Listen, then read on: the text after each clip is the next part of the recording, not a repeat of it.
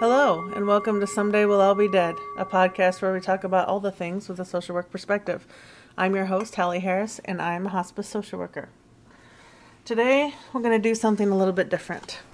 I want you to imagine a Caucasian woman in her 30s with a round face, soft spoken, and a giant smile. That is how I remember her. That was Gina Latshaw. We've done coverage on this podcast about procedurals, and I would consider myself a murderino, as they call it on uh, my favorite murder podcast. And oftentimes they'll ask, they'll do coverage of murders, you know, just like Dateline and all of those other shows. Uh, but they also ask for hometown stories. And I did submit this story actually a while back, uh, but I didn't hear it on there. And I always wanted it to be on there, mostly because I want her to continue to be remembered. But now it occurs to me recently that maybe she deserves a more personal touch. So even though this show, this this podcast is not intended to be any kind of true crime podcast, because Lord knows there's enough of those out there, and they do a much better job than I do. Today I'm going to cover the death of Gina. She has been really heavy on my mind in the past couple of weeks. And I'm guessing it might have to do with the fact that her anniversary of her death is coming up. It's just around the corner. And it's funny to me that somehow someone that I didn't even know that well can be such a presence in my life sometimes. I think about her often, not just around February. But this year, for some reason, I've been thinking about her a lot. But maybe that's just because it was Gina. Her quiet presence stuck with me. And when I think about her, I don't think about her death, but I think about her big smile. So at the end of this twisted tale, please don't take away her trauma, but take away her joy. Six years ago, on Monday, February 8th, I walked into work. I was pretty early. I get there pretty early before everyone else, and there's just a few people there from the night shift. And someone walked up to me and said, Did you hear what happened to Gina? Before they could even tell me what it was, it felt like someone had just kicked me in the stomach. They said she was found dead. And during the next week or two, the details would unfold. But in that moment, all I just felt was a pain in, in the pit of my stomach and sadness. Gina worked in our communication and IT department. She was in charge of the company's cell phones, and honestly, I didn't know her that well outside of work. I knew that she always got veggie burgers when we had our company barbecues. They always made sure to have one or two burgers for her. That she was smart and kind and quiet but friendly. And she always had the biggest smile. And I will post a picture of her with her giant smile um, on the page when this episode releases. So you can enjoy that smile as much as I did. What we first heard was uh, that maybe it was a robbery gone wrong.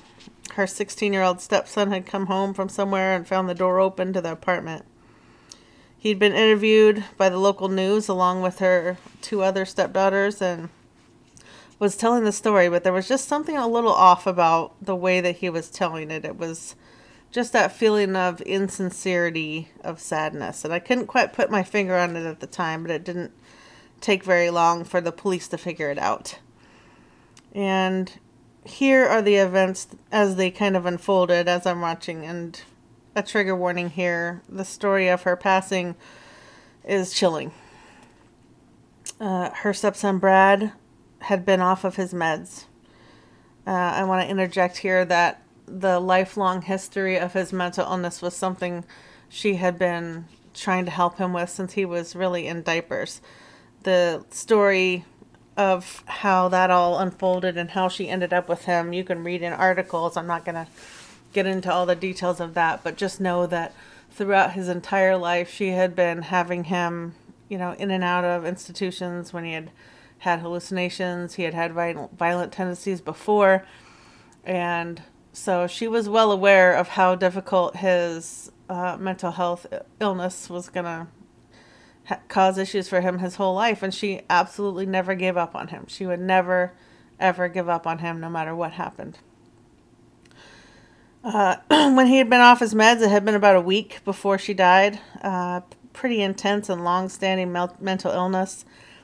Um, she had I think four years before that, he had had a clay figure of her that was beheaded, and he had had on and off hallucinations and delusions that she was trying to poison him. And that is what was happening at this moment. Uh, he had just been increasingly agitated, paranoid thoughts, and at some point had thought that he she was trying to poison him. Uh, Gina had good reason to be fearful of him, and she had one of those security bars on the inside of her bedroom, that kind that goes from the floor up to the door handle and locks in place. And she had had that for a while. Um, she had gone to bed that night, and Brad had stayed up. He'd waited at her door and listened to be sure she was asleep, and then used a coat hanger and slid it under the door and dislodged the security bar.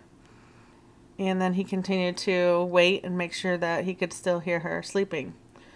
That's really my only consolation at this point is that she was still asleep when he then entered the room and struck her in the head with a dumbbell. He then tried to cover up his crime by making it look like a break in. Uh, they did end up finding the dumbbell down in the garbage by the apartments. He wasn't very good at covering it up. Brad was arrested, I want to say a week or two later. It was pretty soon after. Uh, had eventually first pled not guilty, but then eventually did plead guilty to first degree murder. And he's still in prison, which actually kind of makes me sad. Um, I don't believe, even after this, if Gina was able to be summoned back to life, I don't think that's what she would have wanted for him. I think she would have wanted him to get treatment and be committed. And it's just tragic all around that now, you know, this has happened after her lifelong fight with him, you know, trying to get him well and get him the help that he needed. And now he's in prison where he's very unlikely to get any of the help he actually needs. So neither one of them win. And now the family's without her and without him. I attended her funeral. Um, she had a very unique, kind of floral inlaid blue casket that I'd never seen before, which was unique just like her. And it was really a testament to her character because it was standing room only in that chapel. I met with her fiance later on and I I met her best friend and they were both amazing and told me the story much longer of all the other different kind of traumas she had had in her life and struggles. And and through that all she had been so resilient and wonderful and loving and never lost that resilient spirit that she had. And i know that they miss her and i know that you know i'm not forgetting her so i know for sure that they will not forget her so this is just a quick short episode to say here's to you gina a wonderful example of a human being, and this story should serve as a reminder to never take your relationships for granted. You never know what's going to happen, even if it's an accident, or it's a natural death, or it's a suicide, or it's a murder. We just don't know what's going to happen, so please don't take each other for granted because someday we'll all be dead.